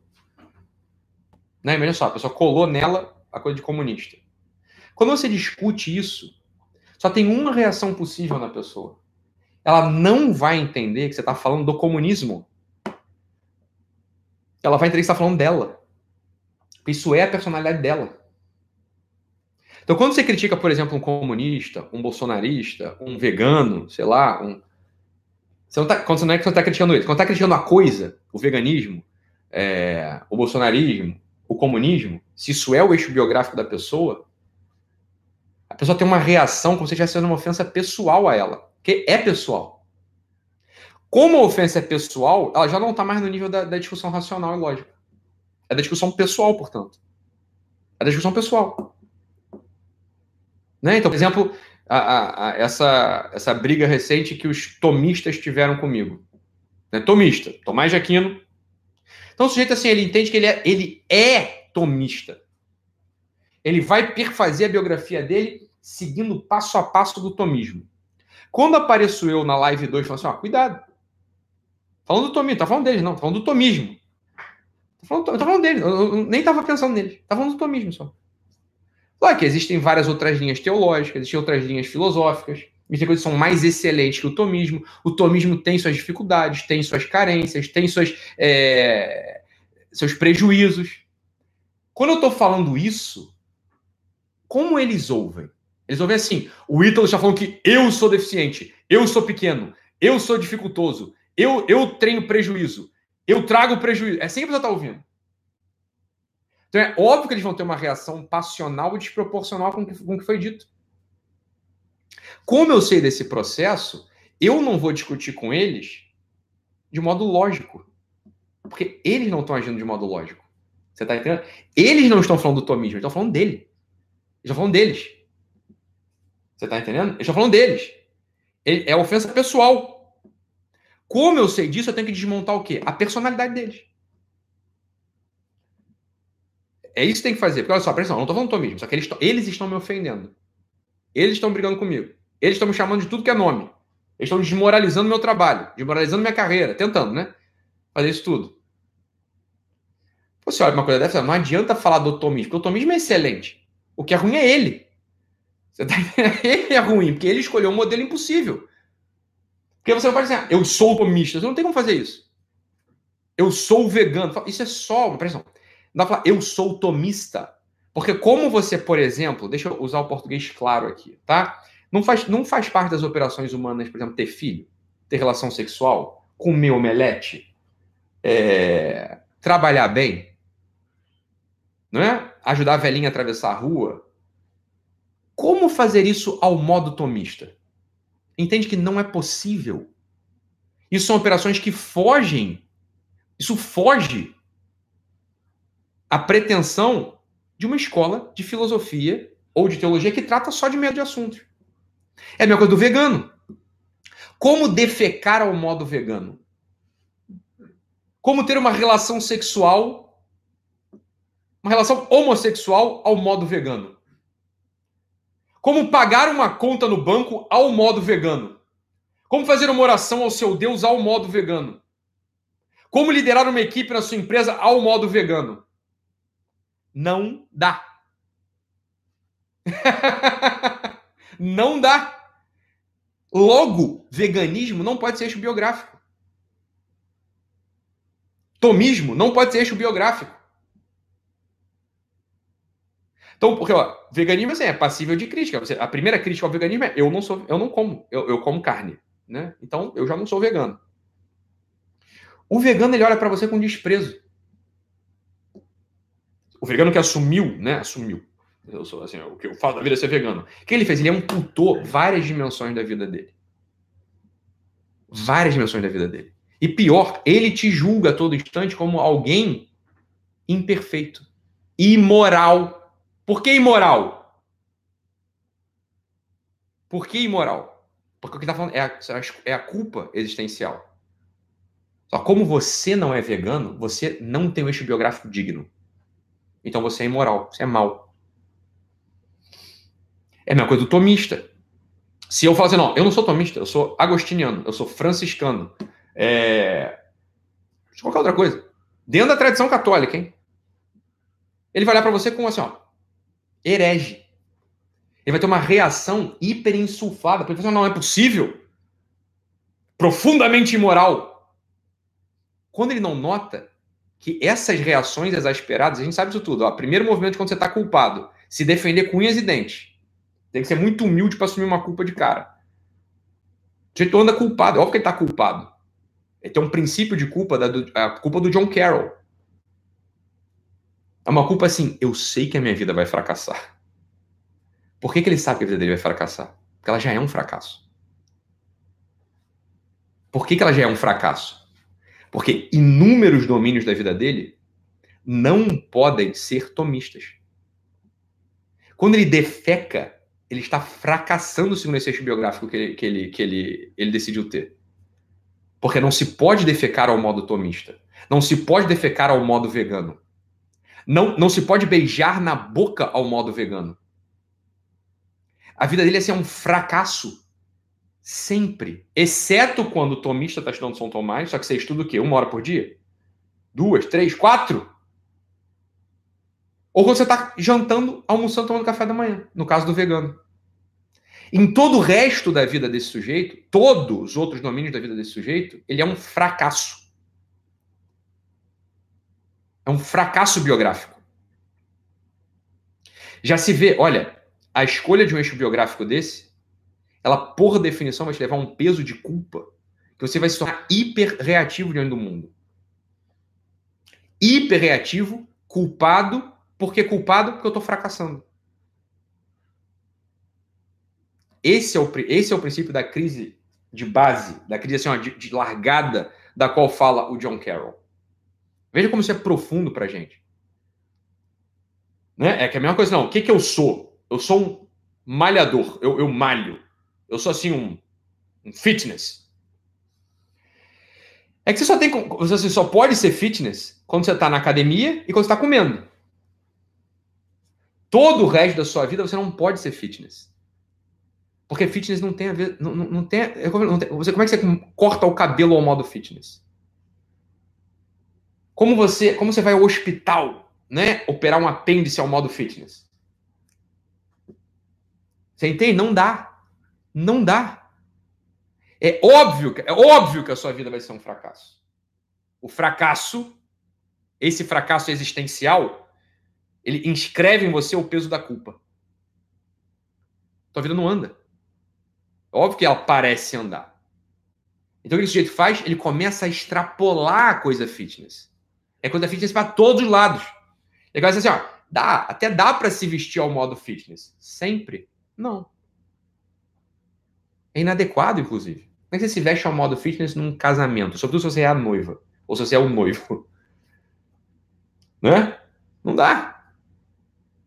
Não se veste ao modo fitness. A tua vida é assim, uma coleção de fracassos acumulados. Ela vai se tornar uma coleção de fracassos acumulados que não são fracassos que têm que ver com a moralidade do certo e do errado. Você pode ser um sujeito fitness, um sujeito vegano, um sujeito tomista, correto, do ponto de vista do Igor Caruso. Você não comete crime, você não rouba, você não desvia, não se droga, sei lá. Tá tudo certinho. Imagina, né? Isso já é impossível. Mas supondo que você faça isso tudo. O problema é o seguinte, o certo e o errado está na base. Você entende por que eu estou dizendo certo e errado? Ítalo, eu não gosto quando você fala essas coisas, porque isso parece assim que você está cagando uma regra. Por que certo e errado? Porque o certo para mim não é o certo para você. Você entende que eu não estou falando isso? Presta atenção, eu não estou falando que é melhor ser um sujeito relaxado, displicente, do que ser um sujeito fitness. Talvez seja melhor, sob certo aspecto, tem a ver com a saúde, com a força, é melhor ser fitness. Eu não estou falando desse certo e errado, estou falando certo e errado da impossibilidade de ter uma biografia completa, ampla. Porque a escolha do modelo é insuficiente.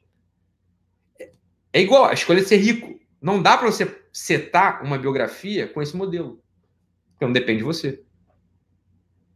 E do outro lado, tem coisas assim que até dependem de você. Ser tomista, ser vegano, depende de você. Quem come carne ou quem come alface é você. Quem estuda São Tomás de Aquino, quem estuda Santo Agostinho é você.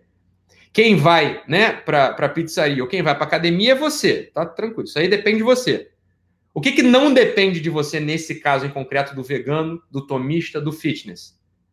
Não depende de você a realidade da vida, que é 1000 vezes mais ampla do que uma academia, do que um restaurante, do que um livro que você estuda em certo momento da tua vida intelectual. Isso é muito profundo. Isso é muito profundo. A escolha do teu modelo biográfico, ela é fundamental. E a coisa aqui é a seguinte, olha, o homem, ele não inventa modelo biográfico. Você não tem como inventar isso. Você está sempre imitando alguma coisa, copiando alguma coisa, né? Não é verdade? Você não pariu da tua cabeça ser vegano, ser fitness ou ser tomista. Você olhou para alguém. Você olhou para alguém que você gostou. Falou, ah, legal ser assim. Eu prefiro ser magro. Você olhou. Você imitou alguém. Então, uma das grandes coisas aqui para a gente é a gente entender o que é o modelo biográfico, portanto. O que é o modelo biográfico, portanto? Possível, né? Que esses todos são. Só que são modelos irrealizáveis por definição. E é por isso que o John Carroll ajuda muito a compreender esse negócio.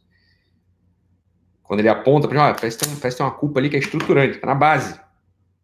Não tá em outro lugar, tá na base, tá na largada. Tá rolando a aula aí, Léo? Porque tá tudo travado aqui. Eu tô falando pro nada, sei lá, há 40 minutos. 20 minutos.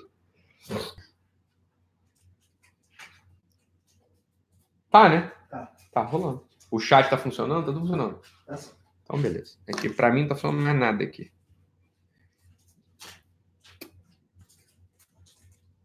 O chat está funcionando, né? Tá bom.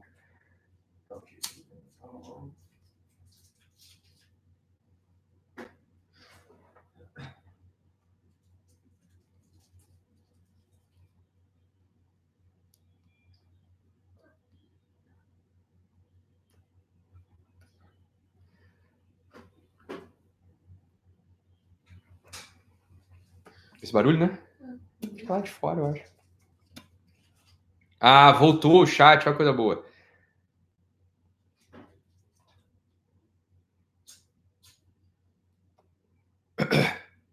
Tem sempre um safado, é o Fernando Carneiro, meu aluno. Discordo, dá pra cagar a luz do tomismo. Esse pessoal só caga pela boca mesmo, Fernando, aí tu tem razão. Tu tem razão mesmo. Aí tem razão.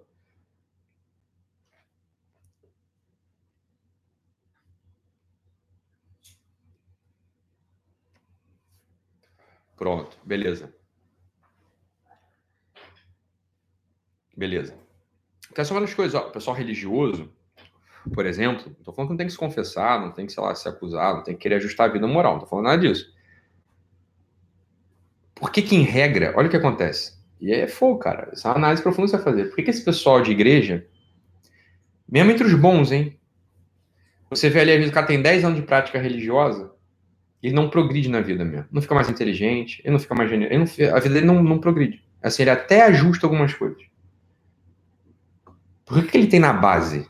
Na base, uma coisa nunca confessada, ele tem na base a imoralidade. Então, a vida é impossível na base. E essa é uma grande imoralidade contra a biografia. Você desenvolver um eixo biográfico impossível de ser realizado.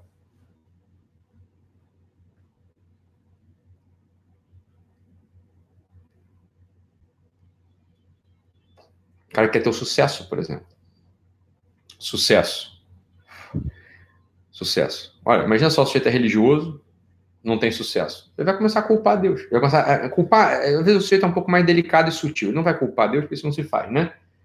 Ele vai começar a encontrar nele os motivos pelos quais ele não tem sucesso. Quando ele não entendeu mais na largada. Sucesso não depende só de você. É que você faça tudo direitinho.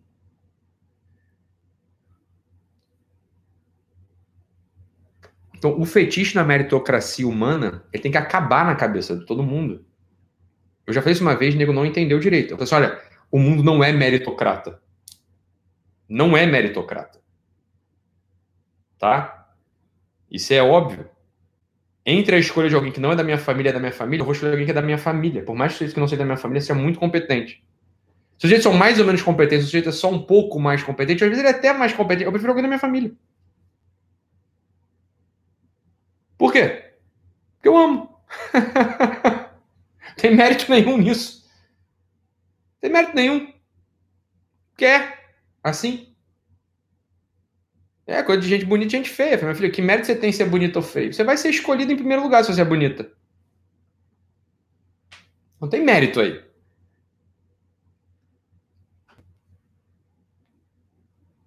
Você é jogador de basquete. Qual o mérito que você tem em ser alto? Tem, você só é alto. Você vai ser escolhido em primeiro lugar. É a coisa, né? Fica tão óbvio quando a gente fala assim, né? Fica muito óbvio quando a gente fala assim. E tem um enrolar aí, tem uma coisa totalmente enrolada aí.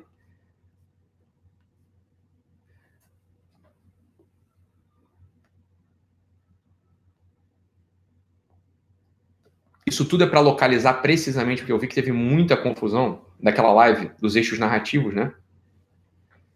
Ficou tudo claro por um lado, né? Claro, como a pessoa não tem todos os critérios, não tem todos os conceitos na cabeça, ela vai enrolar ali os eixos narrativos possíveis e vai, claro, trazer assim, ó, para coisa que não depende dela, a execução, né? Então voltemos agora.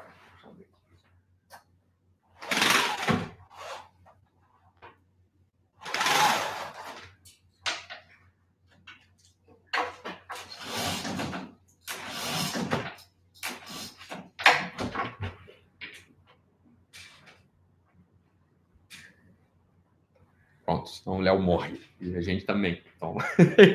Então respira aqui. Voltemos, então, à coisa. O que é uma vida com sentido, por assim dizer? O que é uma vida com sentido? Então, eu já entendi. É meio terrível o que você está falando, porque agora eu estou perdido pra caralho. Eu não sei mais o que fazer. Né? Porque tudo bem, se eu tô dizendo assim, cara, ser bom ou mal não basta, não é que assim, que você vai ser mal, você tá entendendo, né? Você entendeu perfeitamente, que eu falei várias vezes, mas eu preciso repetir. Não é que isso exclui a necessidade lá da coisa do Igor Caruso, é óbvio. O problema é quando é só isso a tua história.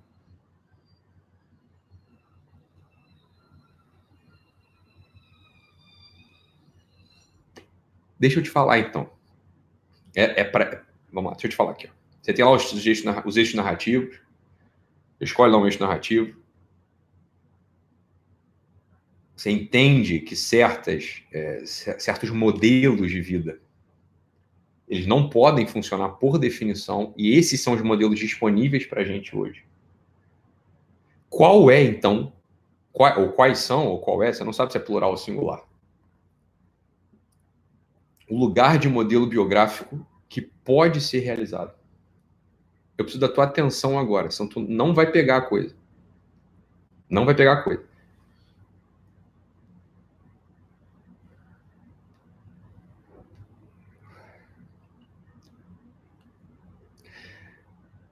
O único lugar biográfico, presta atenção no que eu vou falar aqui, isso é profundo, mas dá para entender. Eu vou explicar, então calma. O único lugar biográfico que você pode encontrar um modelo que não seja imoral para o desenvolvimento da tua biografia é na formação do teu eu. Somente um sujeito que está comprometido em falar eu, ninguém por mim, eu. Só esse sujeito entra no fio da biografia própria possível de ser realizado. Isso que é muito profundo e prático ao mesmo tempo. Por que prático ao mesmo tempo? Porque, olha só, o que te diferencia de mim? O que me diferencia da minha irmã, do Léo? No fundo de tudo, é porque quando eu falo eu, não é ele que está falando eu. Quando a minha irmã fala eu, é ela que está falando eu, e não eu. Quando você fala eu, é você que está falando eu, e não eu. Veja bem, eu vou falar uma coisa terrível sobre você. É só isso que você pode controlar. A única coisa que você pode controlar na vida é o lugar do qual você fala eu. Vou te falar, todo o resto não está no teu controle. O único lugar que você controla é aquele testemunho solitário que você dá diante da vida. É o que é você, e não eu. Isso você controla, isso eu controlo. De outro modo, isso a gente pode controlar. Só se pode sair dessa culpa de base, desse fracasso necessário, que é um fracasso necessário. Mesmo quando você fala assim, não, Ítalo, eu não quero ser médico, eu quero ser santo, sei lá, mártir. Uma coisa assim, são coisas assim altas, né? Aspirações altas do ser humano. Isso só vai se realizar, meu amigo, se você for santo. Se você for mártir. Porque se o que você tem é um modelo genérico do santo São Longuinho, do mártir, sei lá das quantas, isso não vai se realizar, porque ele foi, não foi você que foi.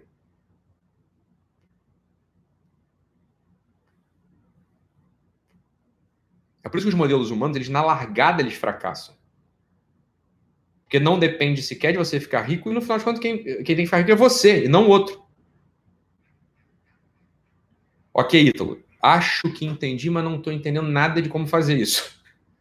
Vou te dizer para que é que serve, entendo o lugar, para que é que serve a descrição das 12 camadas da personalidade humana do Olavo ao fim e ao cabo.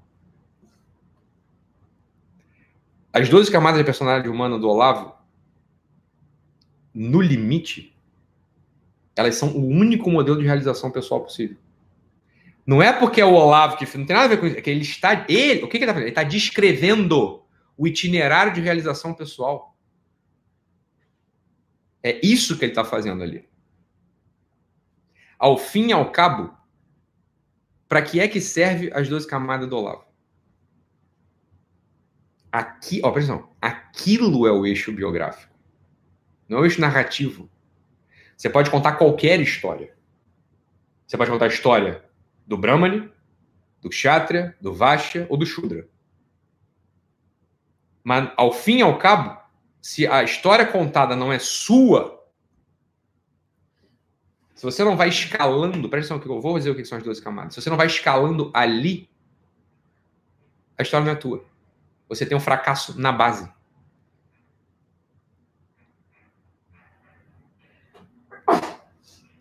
Por que é que as 12 camadas, elas são isso que eu estou dizendo e não outra coisa? Porque se você entende o itinerário das 12 camadas, você vai vendo que as 12 camadas, no final das contas, são uma história da conquista de um eu. Entenda as 12 camadas assim. Você vai entender muito bem. Você vai ver, ó, o que é a primeira camada? Qual que é a motivação da primeira camada? Ser. Ter um corpo, ser, aparecer, existir. Só para quem não sabe, tem muita gente que não sabe. As 12 camadas do Olavo são um itinerário de motivação, por assim dizer. Você pode entender assim, ó, são motivações que vão se personalizando, são motivações cada vez mais pessoais. Olha, a primeira camada, existir. Essa é uma motivação absolutamente impessoal. Você sequer tem uma consciência ali no início. Tem uma presença. Uma presença na ordem do ser. Você apareceu. Agora você é. Antes você não era. Então é uma motivação passiva. Totalmente passiva e inconsciente. Não é pessoal, portanto. Ela é igual em todo mundo? Sob certo aspecto é. É porque ela é tua, mas ela é igual em todo mundo. Segunda camada. Segunda camada. Qual é a motivação da segunda camada? Lembra que eu falei do Zondi, no início da aula? Aquele psiquiatra húngaro que teoriza sobre o inconsciente familiar. A motivação da segunda camada é ser na história. A primeira camada é, você é porque você apareceu, você tem uma presença, você tem um corpo agora. Só que você aparece na história. História é família, você entra numa família. Você ganha um sangue, por assim dizer. A primeira camada é, você ganha uma consciência metafísica, agora você é. Na segunda camada, você é de carne e osso.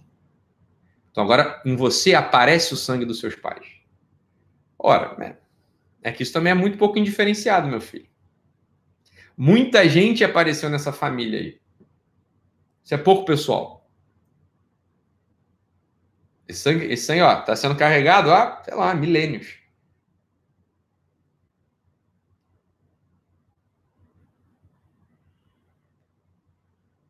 Você não tem ainda propriamente um eu consciente aí, um eu individual, não é isso?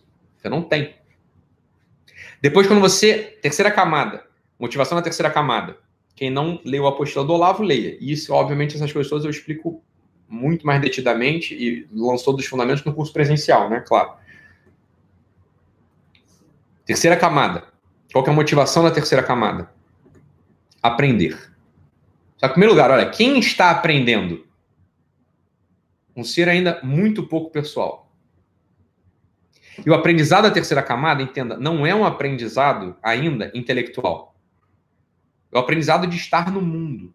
É você aprender o que você está aprendendo. Você está aprendendo a calcular. São cálculos quase que trigonométricos no mundo. Você está fazendo um aprendizado mais básico ali. O aprendizado assim, ó, o mundo, as coisas no mundo têm unidades, elas são separadas, né? Elas têm uma distância, essa distância ela é estável, ela não muda. Isso você está aprendendo na terceira camada. Você está aprendendo assim, ó, se instalar no mundo. Ora, a verdade é, todo ser humano que vive está instalado nesse mesmo mundo e aprendeu. Olha, se não foi do mesmo modo, devia ter sido. As dificuldades de aprendizado da terceira camada é o que faz com que você impeça de continuar progredindo ali. Claro, você é, olha, um autista grave, um retardo moderado, lesões neurológicas. Pessoal, você não consegue calcular. Os cálculos do mundo são muito difíceis para você. Os cálculos assim, da organização das letras, das palavras, das frases, das unidades narrativas, eles são muito dificultosos. No início da vida, né? Para o autista grave, para o retardo moderado, não é assim? Olha, as pessoas que têm lesões cerebrais, né? Ou têm transtornos neuroinvasivos, elas têm uma dificuldade muito grande, por exemplo, em entender as unidades narrativas. O que é isso? O que é uma unidade narrativa básica? É sempre fazer um pedido. Pega a xícara, por favor. Pega a xícara, por favor, coloca açúcar e café aí dentro. Você pode pegar a xícara na prateleira, colocar açúcar e café? Pode adoçar com açúcar, por favor? Olha quantas unidades narrativas tem aí. São pequenas historinhas conectadas. Por isso que o autista grave, você tem que falar com calma olhando para ele. Né? O retardo tem que falar com calma olhando para ele. Uma coisa de cada vez. Você fala tudo embolado, porque ele não calculou o mundo direito. Ele tem essa dificuldade de aprendizado. Você entende que isso é muito pouco personalizado? Por que isso é muito pouco personalizado? Entende? Porque na largada todo mundo está aprendendo o mesmo mundo. O que está entrando em você é compartilhado por muita gente. Isso é pouco personalizado ainda. Você não tem um eu ali ainda, propriamente. Você está desenvolvendo. Ah, agora eu posso começar a ter um eu ali. Mundo interior. Assunto da quarta camada. Formação dos afetos. Formação do mundo afetivo.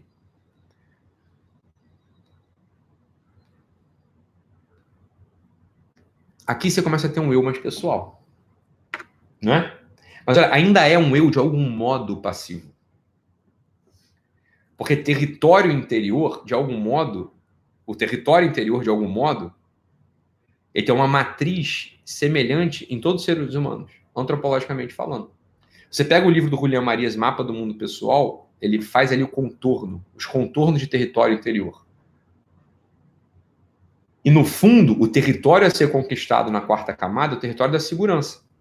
Você vê que, ó, não é que para mim é segurança, para você... Não, é para todo mundo isso. Você tem um território de segurança conquistado, olha só, eu entendi ali. Eu entendi não, eu percebi. Eu fechei um contorno interior de segurança. Beleza, você venceu a quarta camada. Entenda que isso ainda é pouco personalizado. Olha, tudo bem, ali já tem um eu. Ali, olha só, beleza, agora eu já personalizei. Ótimo, personalizou. Pouco ainda. Pouco. Porque no final das contas é muito semelhante para todo mundo. Os sofrimentos de quarta camada, eles são parecidos em todo mundo. Vamos dizer, os quartas camadas sofrem igual. Sofrer igual já é indício de que tem muito pouco eu ali dentro. Pouco eu ainda. Tem um eu agora. Sou eu que sofro. Mas é muito semelhante a todo mundo. Na quinta camada, qual é a motivação da quinta camada? Vencer. Testar a força e vencer. Fazer uma autodeterminação daquele eu que foi formado, né, e fechado de algum modo interiormente na quarta camada.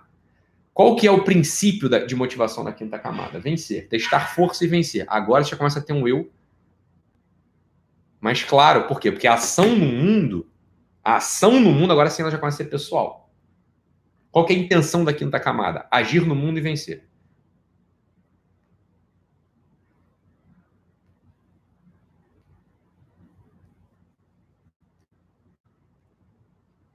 A sexta camada, agir no mundo, vencer e recolher benefícios de utilidade com aquele negócio. Olha só, olha a complexidade de pessoalização que já tem aí. Você entende que a história das 12 camadas, de algum modo, é a história da conquista de um eu. Você está conquistando um eu aí. Esse é o eixo biográfico. O único eixo biográfico possível para todo mundo, no final das contas. Dito de outro modo, os sofrimentos... no final das contas, ou as culpas que aparecem no final das contas, são culpas de não amadurecer. O que é amadurecer, portanto? Coisa que o pessoal pede para eu definir toda hora. Então, o que é amadurecer? É conquistar um eu. Cada vez mais individualizado. Beleza, isso que é poesia se torna um itinerário, uma poesia abstrata, compreensível, mas abstrata, se torna um itinerário claro quando você entra nas 12 camadas. E é por isso que elas servem tanto, por isso que as 12 camadas servem, a descrição das 12 camadas serve tanto no nosso mundo. Elas são um remédio para essas falsidades biográficas. Elas são um remédio para falsidade biográfica. Como quem diz assim, beleza, eu quero ganhar dinheiro. Beleza, você pode querer ganhar dinheiro por 1000 motivos. Você pode querer ter sucesso por 1000 motivos. Um deles é um motivo de quarta camada. É se sentir amado pelo teu pai e pela tua mãe. Você entende? Você vai ganhar dinheiro, não vai resolver nada desse fracasso que você tem por dentro? Porque qual que é o fracasso real que você tem? O fracasso real que você tem não é ser pobre, não é não ganhar dinheiro. O fracasso real sentido e percebido por você é a imaturidade que late na quarta camada. Por exemplo, o exemplo que eu dei. Você pode querer ganhar dinheiro. Por quê? Você quer provar, você quer ser amado pelo teu pai e pela tua mãe, porque o que eles valorizavam era isso. Então, se você acha que se eu ganhar dinheiro, se eu tiver sucesso, eu vou ser reconhecido da minha família. Meu pai e minha mãe vão gostar de mim. Ganhar dinheiro é só assim, um sinal de uma imaturidade da quarta camada. Um sinal da imaturidade da quarta camada. É por isso que esse modelo biográfico é assim, eu vou ser médico, eu vou ser rico, eu vou ser pai, mãe. Você vai notando que todos eles caem em alguma camada. Só que tem a camada de cima.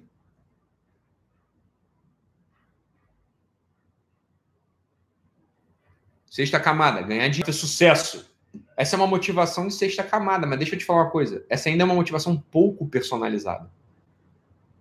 Que ainda, para cima da sexta camada, ainda tem uma série de necessidades do eu. Você pode personalizar o teu eu ainda maximamente para cima. Você fala quando você ganha dinheiro, vou te falar uma coisa, todo mundo ganha dinheiro. Eu não ganho. Eu entendi, meu filho. Eu tô falando dos que ganham dinheiro, todo mundo ganha dinheiro. Só que ainda falta uma coisa. O sujeito que ganha muito dinheiro e tá na sexta camada, por exemplo, que tem sucesso, ele nota o seguinte, eu ainda não sirvo. Eu não sirvo pra nada ainda. Eu só sirvo pra ganhar dinheiro.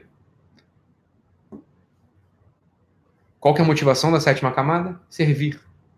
Você tem um papel social. Não é à toa que o representante da sétima camada, o representante teórico da sétima camada, se chamado Alfred Adler. Quem é Alfred Adler? Alfred Adler é um sujeito que fala o seguinte, olha, os sintomas aparecem a partir de uma coisa chamada complexo de inferioridade. E é verdade, meu filho, você vai ser sempre inferior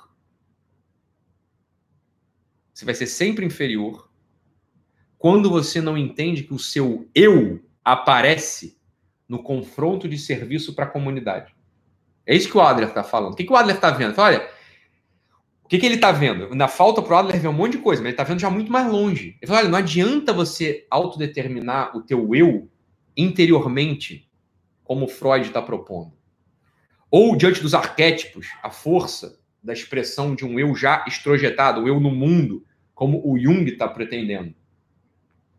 O eu, ele só pode aparecer plenamente, mas ele não é plenamente ainda. Mas o que o Adler está falando? Olha, é que para cima de todos esses eus, ainda tem um eu mais poderoso, um eu mais personalizado, portanto. Que é esse eu que aparece no confronto de serviço com a comunidade. É isso que ele está dizendo. Por que esse eu ele é mais poderoso, ele é mais personalizado? Porque olha só, serviço já começa de fato a depender de você. Ganhar dinheiro, você entende, né, que eu falei lá atrás? Ganhar dinheiro não depende de você só. Depende de mil circunstâncias que jamais podem acontecer. Pode acontecer nada só. Como é que é? Meu princípio da vida é ganhar dinheiro, é ficar rico, é ter sucesso. Beleza, cara, explode a Terceira Guerra Mundial. Fome e ranger de dentes pelo mundo. Você nunca vai ter sucesso e vai ganhar dinheiro. Você tá entendendo? Porque ninguém ganha. Ninguém não. Você é dono de indústria bélica? Não. Então você não vai ganhar. Você não vai ganhar. Agora, mesmo numa situação de guerra, de penúria, onde faltam os recursos materiais, sei lá, falta carreira, não tem carreira, não tem astronauta, em certo momento da história, porque não tem mais recurso para jogar nave para o céu. Você não tem mais contador em certo momento da história, porque não tem mais negócio sendo operado desse modo. Imagina uma sociedade na qual os contadores podem acabar. Pode acontecer. Uma sociedade na qual os médicos podem acabar. Pode acontecer. A tecnologia tomou conta de tudo. Não tem mais médico. Pode acontecer, não pode? A gente pode caminhar para uma sociedade cibernética onde só vai haver uma profissão. TI. Né? O cara que domina a informação, a tecnologia de informação. É só esse cara que tem. O resto não tem mais nada. É só esse cara que existe. Esse cara é metalúrgico e pedreiro. Esse só tem até esse tipo de profissão. Você pode imaginar uma sociedade assim. Perfeitamente, inclusive. É fácil, inclusive, da gente imaginar hoje a sociedade onde não tem mais nada. Não tem nada. Tem arquiteto, tem médico, tem nada. Tem um operador de algoritmo e o pedreiro e o metalúrgico que vai lá soldar, fundir as coisas. O cara carrega a carga. Esse aí você pode imaginar que vai ter. Agora, mesmo numa sociedade dessa, onde falta a possibilidade de você ter sucesso profissional, você pode desempenhar o eu da sétima camada, que é o eu que tem um papel social, mas não é um papel social esse aí, é o papel social do serviço. Ele tem uma síntese já. Esse sujeito aparece, olha só, a síntese aparece no confronto com a comunidade, no confronto de serviço com a comunidade. É isso que o Alfred Adler fala na sétima camada.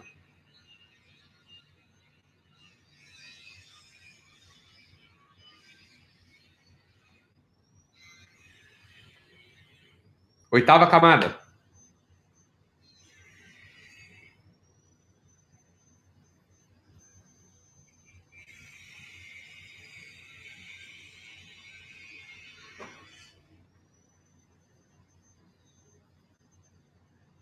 Oitava camada. Olha isso aqui, ó. Oitava camada, meu amigo. É quando você, de fato, você começa ali... Não é que começa. Ali aparece um eu realmente que fica. É um eu que tem uma força que não depende sequer de uma comunidade. Porque qual que é a motivação da oitava camada? É o confronto desse, ó só. É um eu que apareceu na linha metafísica, primeira camada. Se concretizou com o sangue dos antepassados, segunda camada. Que aprendeu a se instalar no mundo, terceira camada.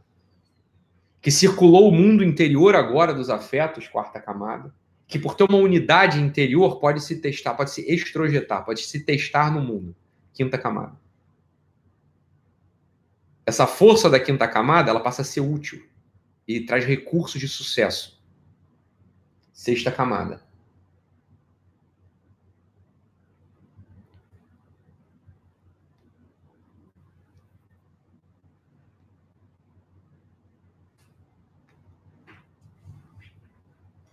E ele agora põe isso a serviço da comunidade. Ele entende o seguinte, não, eu vou me autodeterminar quando eu transcender essa coisa da conquista de bens materiais e começar a servir uma comunidade.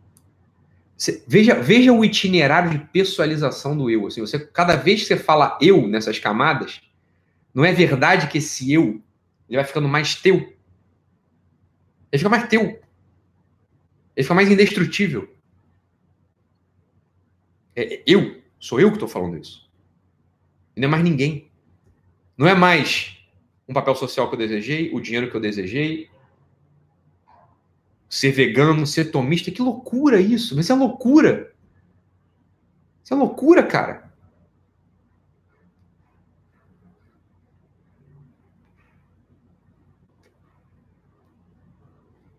É loucura. Assim, é a impossibilidade de uma realização biográfica, quando você seta a tua vida para ser fitness, ser médico, ser mãe de família, ser tomista, ser vegano. Não dá para fazer isso. Não dá. Você vai carregar dentro de você uma frustração de base, que vai te lançar numa culpa existencial, uma tristeza, portanto.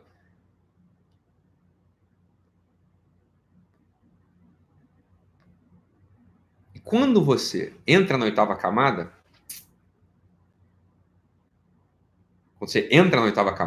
a motivação da oitava camada já é a aquisição de um eu que não depende sequer de comunidade mais. Ó, não depende mais de comunidade, não depende mais de dinheiro, não depende mais de força, não depende mais de um mundo afetivo que, no final de contas, é muito parecido para todo mundo. A oitava camada é aquela resposta de um eu diante da morte. Então, quem diz assim, olha, é que quem vai morrer, meu filho, é você, não é mais ninguém. É que no limite comunidade, tem um monte de gente na comunidade. Agora, quem morre é você, cara. É como quem diz, é aquele... Morrer, todo mundo morre sozinho, né? Ninguém morre acompanhado. Isso é uma coisa que a gente tem que meditar. Você pode ganhar força na comunidade acompanhada. Você vai ganhar dinheiro numa sociedade. Você testa força num grupo. A quarta camada só aparece se alguém de fora te valida. É só, esses eus, os eus, até a sétima camada, eles são sempre de algum modo compartilhados. São eus em conexão ainda. Logo, são pouco eus.